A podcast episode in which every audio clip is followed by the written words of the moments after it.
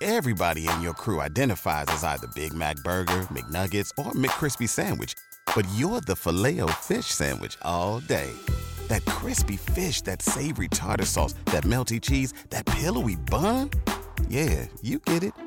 Every time. And if you love the filet of fish, right now you can catch two of the classics you love for just $6. Limited time only. Price and participation may vary. Cannot be combined with any other offer. Single item at regular price. Ba da ba ba ba.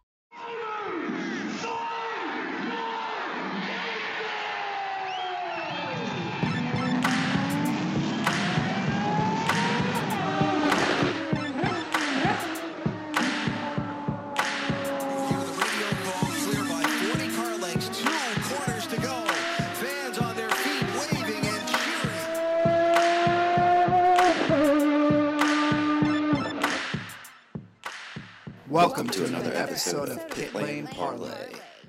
Welcome to another episode of Pit Lane Parlay. Joining us this morning is Travis Braden. Travis, first off, happy holidays and, and thanks for joining.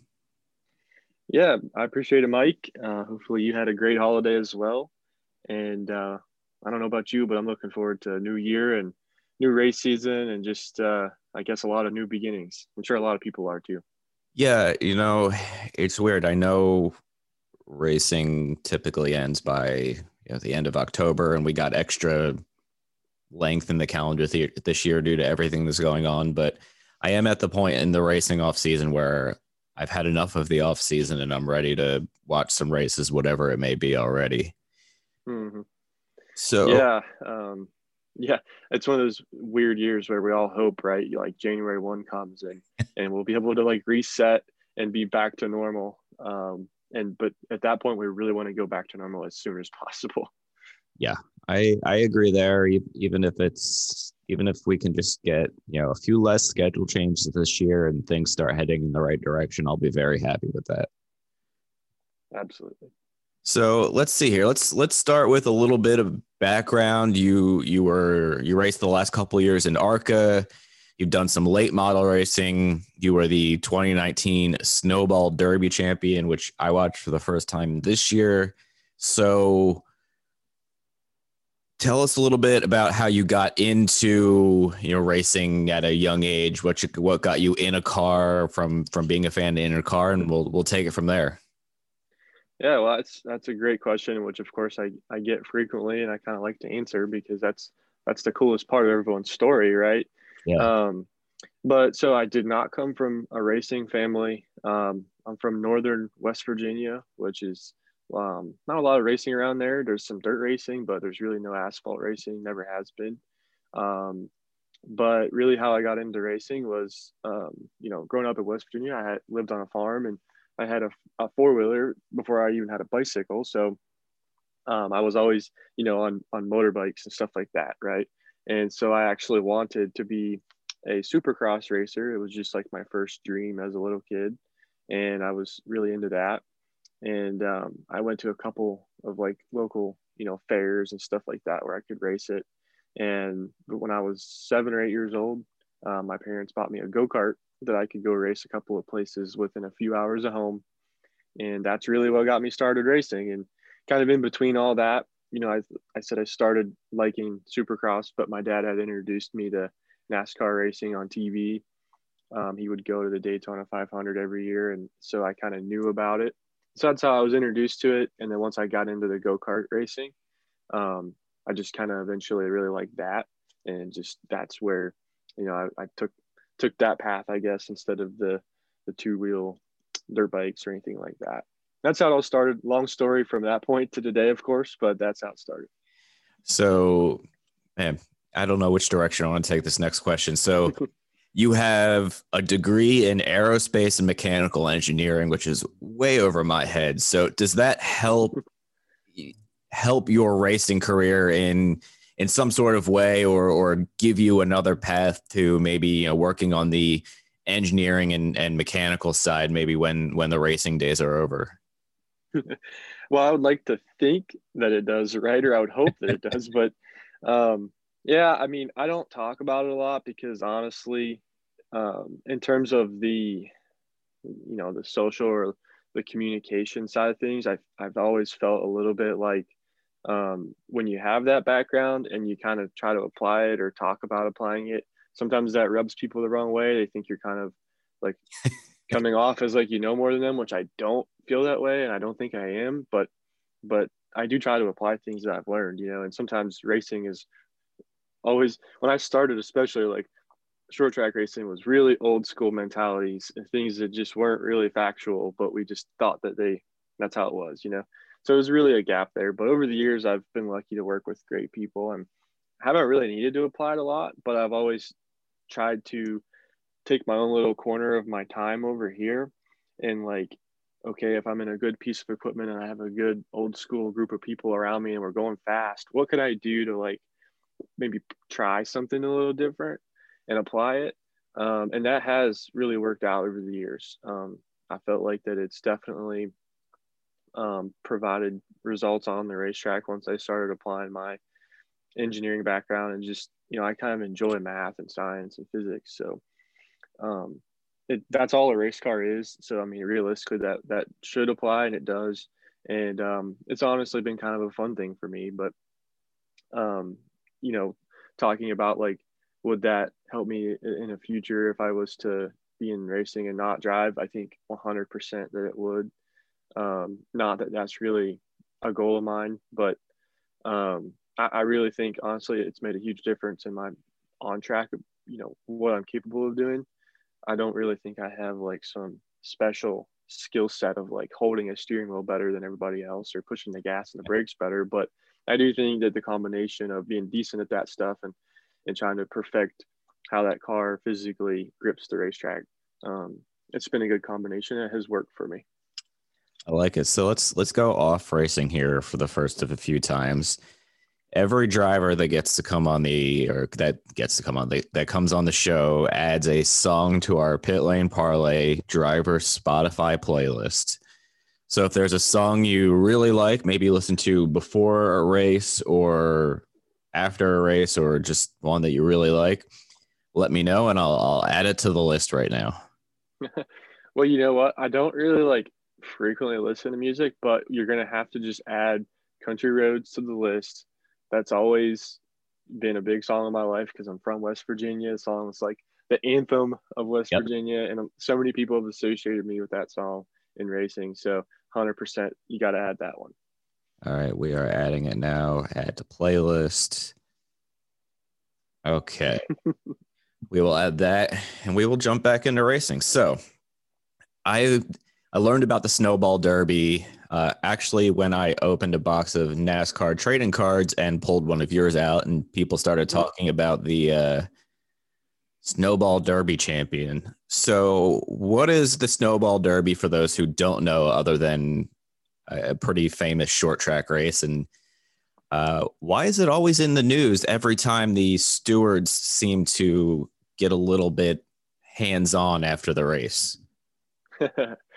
well, um, obviously there's a lot to unpack there with that those two questions basically but um, i guess i'll start really briefly by explaining that you know what short track racing is because really the snowball derby is just the biggest event in short track racing. So you know in short track racing which is what we call it it's really you know late models uh, which there's a few different types of late models but um, in today's world like super late model racing is what we call the when someone says short track racing, that's generally what I think of in the stock car racing world. Um, so, of course, by definition, we race on shorter tracks, usually half mile to five eighths mile at the biggest. Um, and they're kind of spread all over the country. I mean, there's tracks from California to Washington State to New York State to Florida. I mean, it's everywhere.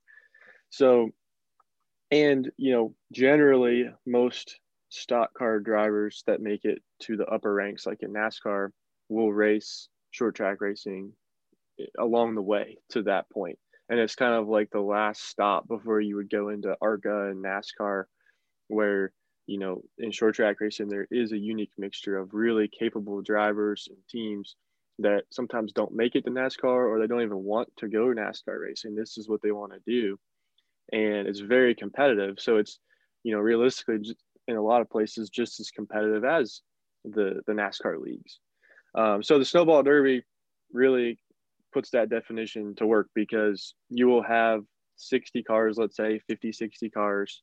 Um, it's a, it's not a championship points race of any sort. It's just one big race in December in Florida. There's nothing else going on in any form of stock car racing at that time of year. Um, so you get NASCAR drivers. You know, this year there was two Cup champions in the race: yeah. Chase Elliott and Kyle Busch. Um, you know, Noah Gragson was there. He attempted to make the race, didn't even make the race. Uh, he's an Xfinity Series regular. Um, you'll get guys from out west that are really big in short track racing out west, all over the country. Sometimes you'll get some um, some kind of guys that jump in from different walks of racing, but we didn't really have that this year, I don't think.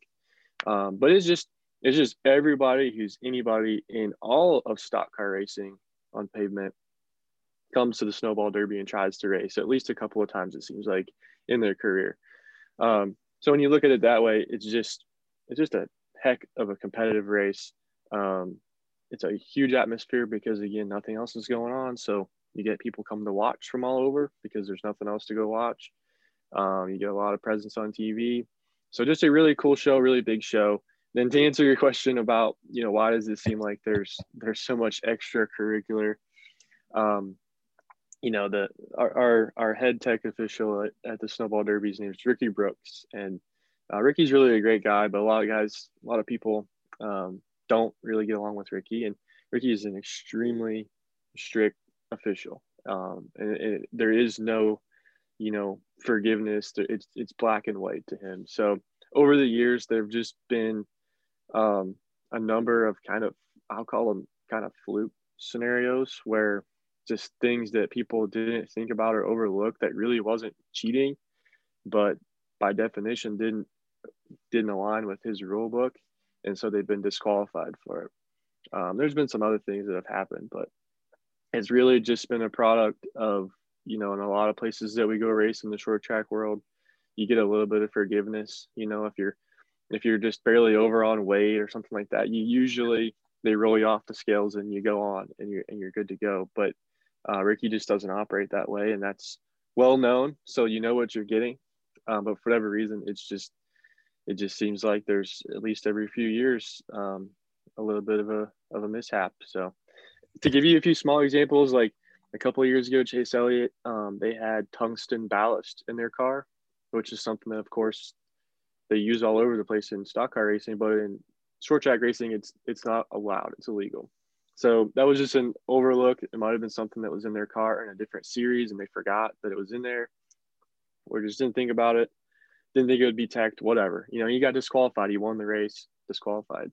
Um, last year, uh, Stephen Nasse had some uh, Brembo brakes on his car, which were NASCAR brake calipers. Um, not really something anyone uses in short track racing. He was kind of bringing that to the market. And, you know, most Brembo brakes use titanium uh, piston caps, which is just kind of standard in NASCAR world, but those are illegal in short track world. He didn't know that he got disqualified. So the list goes on and on, but it's just, I don't know why it's been such a topic, but it, it just sometimes things happen. Yeah, as I've immersed myself in kind of learning more about the short track stuff, because we have a number of fans who are really interested in in the snowball derby, and I went, wow, it seems like this guy's in the news more than the the race itself. But I guess that that makes sense yeah. if he's if he's strict like that. So we'll move on from there. So you had two seasons in ARCA, 2018 and 2019.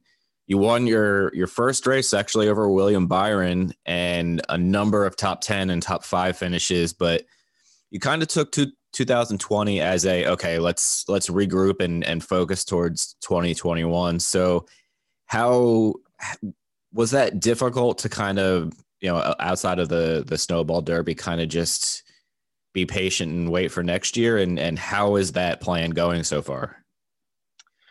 Yeah, I think you know any any change in racing is usually uh, hard to make decisions, right? Because usually you're having to give something up, which in racing you never want to give something up because things are so hard to come by. But um, you know, I've I've had a great career. I you know what I come from. I didn't come from a family with money. I didn't come from a family with racing background. So I've always felt, you know, in the past handful, the you know half a dozen years, I would say that I've kind of been accomplished in my career. Like I've I've accomplished more than what I ever thought I would. So I'm kind of happy with where I've gotten, right? And so it, I looked at 2020, especially once the pandemic kind of hit. It was like t- take advantage of what I've got in front of me, but let's try to focus on on the future. And and um, I do want to be in in racing for a long time to come. You know, so um, my goal, you know, part of my goals is I'd like to make some NASCAR starts at some point just to see what that you know might hold for me. I've seen a lot of friends and do it from from the easy way to the hard way and be successful. And, and i feel like i could try that and, and maybe be successful too. So that's one of my goals. And i needed to kind of separate myself from uh, situations where i was just quite frankly too busy and i was never going to be able to even have the time to do it. Um, so i needed to kind of step away from a few things. And and in, in doing that i also would always honestly really love to be a part of short track racing no matter how far my career would stretch or or what I'm doing in, in racing, I always just have a special place in my, you know, in my heart for for short track racing and the snowball derby and things like that. So I wanted to really focus on short track racing only this year and looking at what opportunities might um, present themselves in NASCAR. Step into the world of power, loyalty and luck. I'm gonna make him an offer he can't refuse. With family, cannolis, and spins mean everything. Now, you wanna get mixed up in the family business. Introducing The Godfather at ChumbaCasino.com. Test your luck in the shadowy world of The Godfather slot. Someday, I will call upon you to do a service for me. Play The Godfather, now at ChumbaCasino.com. Welcome to the family. VGW Group, no purchase necessary. Void where prohibited by law. See terms and conditions 18 plus.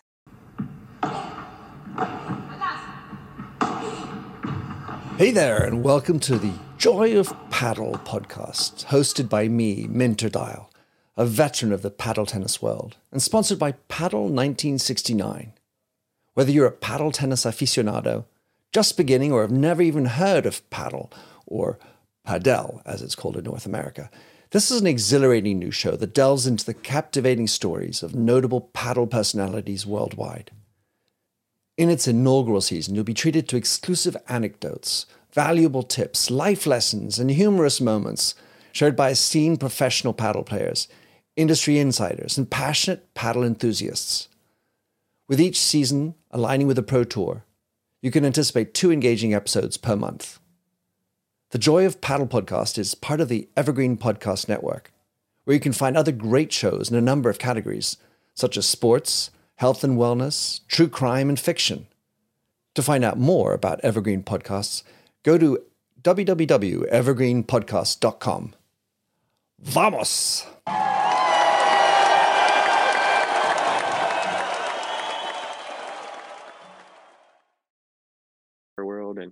And uh, I actually you know my girlfriend Jess and I we we actually moved to Charlotte North Carolina uh, in January. Not even really fully moved. We're living in our motor coach at, at the time. And um, just kind of a long story but just really wanted to make a change and see what would happen. And of course it was right before the pandemic so a lot of things didn't really go as you would hope but um, I'm still really glad I made the change and a lot of things have presented themselves. So really don't know what 2021 holds, but I uh, there are some cool things that have presented themselves, and and uh, we're going to keep working on it and see where it goes. At a minimum, it's at least much warmer in North Carolina than it is West Virginia, I would imagine. Yes, um, that's nice. You know, it's definitely still chilly here, and it's not a huge change, but at least like we were actually just talking this morning, like this time of year at home it's it's always going to be below freezing every night. Yeah. And down here it's it's really not going to be every day. And it's going to be like jacket weather in the daytime here. So it's like it's a nice change of pace for sure. Yeah that's fair. I i'm i'm a little jealous because it's it's freezing up here in philly this morning and oh sure. I'm not i'm not a fan. I mean i shouldn't say i'm not a fan. I'm not a fan of having to say something like walk the dog at eight o'clock in the morning when it's really cold. So yes uh, let's see here. I'll go non-racing again. You're you're inviting three three people to a dinner party. They can be alive or, or not alive, who are you inviting to your special dinner party and why? Hmm, that's really a good question. Um, well, I would have to say one that will like, I think as a racer, a stock car racer, be obvious. Like you got to invite Dale Earnhardt, right? You got to talk to him for at least a couple minutes if you get that chance to anyone to be there, uh, dead or alive. So say for sure Dale. Um, let's see, it'd be cool to meet like some of the old, you know, presidents, like a Reagan or someone like Yeah. that, right? So we'll throw one of the, we'll just throw President Reagan in there, um, for no other reason but the intrigue. Um, and let's see, who else could I invite in there? Maybe like I'll invite um, WVU basketball coach Huggins, which I've already met coach, but he's always a good time. So he he'll for sure make it a good evening if he's there. I like it. All right. Very diverse group there. Let's see. We'll wrap it up with two final racing questions here. One, I'm curious because you're a short track racer. The one NASCAR Bristol race this year will be on dirt. Do you think Bristol as a dirt track will be a good race for the bigger Cup Series cars and the Xfinity cars, or will it be, or or or are, are you more leery? Um, you know, I'm not one of those people that's like pessimistic about every Yeah. change and move NASCAR makes. Like, I mean, yeah, a lot of them haven't worked out, but I don't go into everything like that because that's just kind of miserable. But um, I don't know. I I do. I'm a little skeptical just because of like I think it's going to be hard with as much banking as Bristol have, and it's so progressive. Um, I'm not sure how it's going to work because most dirt tracks aren't really built like that, and I feel like if they are, it usually ends up um, you just kind of you're just riding the riding the wall, you know. Um, but I don't know that these stock cars are going to be like enough suspension travel that they can really sustain like just riding the cushion. So I'm not sure. I, I'm a little worried that it's going to be like they're just going to have to almost like just keep the car straight and drive it almost like they're on asphalt.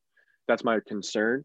But besides that, I mean, it, it's something you have no expectations. They're not going to practice really, I don't think, beforehand. So like, it's going to be pure quality entertainment, no matter if it's good or bad. So like, to me, what's wrong in trying it once and seeing? Because I'm going to be tuning in, and I'm sure a lot of other people are just to see. Even if you're against it, you're going to want to see how bad it is, right? So, um, I don't know. I think it's a good call. I think it's interesting. I have no idea what to expect if it's going to be good or bad. So, um, those are just my thoughts on why it may be good or may not be. Yeah, I think we're on the same page on that one. So, wrap it up with one last question here. If you could race at any track around the world, whether it be a short track or some iconic road course, what would you race and what car would you bring there to race on it? Hmm, man, that's going to be a, tough one. You know, I've never, like, obviously, I haven't done a lot of road course racing, but I haven't done anything overseas. So I'm trying to think, like, would I just want to take a stock car to Nürburgring, maybe, or like, huh? Maybe let's just say that we'll take like a a, a a Gen Five, you know, Xfinity or Cup car to over to Germany. We'll do that. That'd be interesting. I would be all for it. I think we could probably do that in a video game to see how it would look. I mean, obviously not Yeah. not exact, but I think uh, I think I might have to try that one out later uh, later today when the workday is done. Yeah, that'd be cool. I would have to think that you have to like that place is pretty rough and and all that. You almost have to like really raise the ride heights, get that thing, you know, get that thing hiked up to get around there. yeah, most most likely uh, that would be correct. So, as we wrap it up, do you have any partners or anything you want to shout out to and and plug real quick before we wrap up?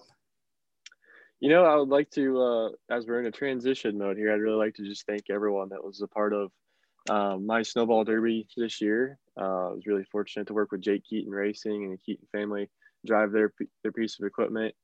Uh, we had some some sponsors from Pensacola on the car, decent cutting horses, and uh, Northwest Florida AC. And we had so many people. I don't know if you if you saw this on my social or not, but we, um, you know, we had to throw this together. I'm I don't have a, a big ton of money in my in my back pocket that I just throw at racing every day. So like we needed help, and we had so many people step up on social media to to donate a little bit, or they bought some extra merchandise just to to kick in basically and help.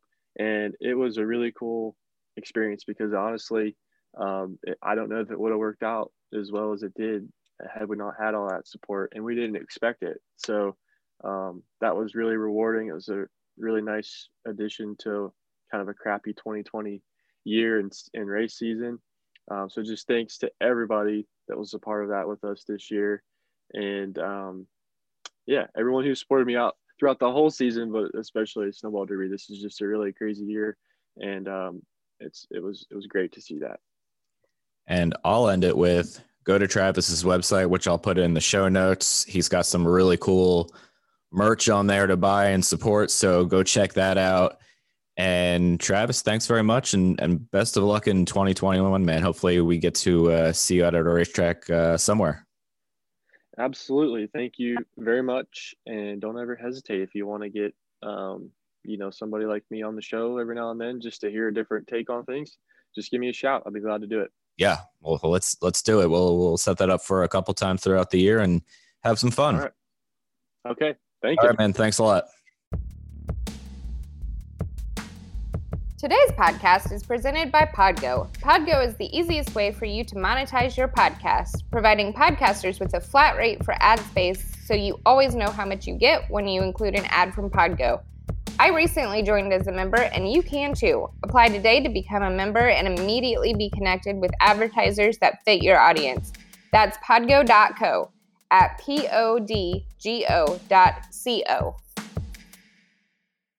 With Lucky Land slots, you can get lucky just about anywhere. Dearly beloved, we are gathered here today to. Has anyone seen the bride and groom?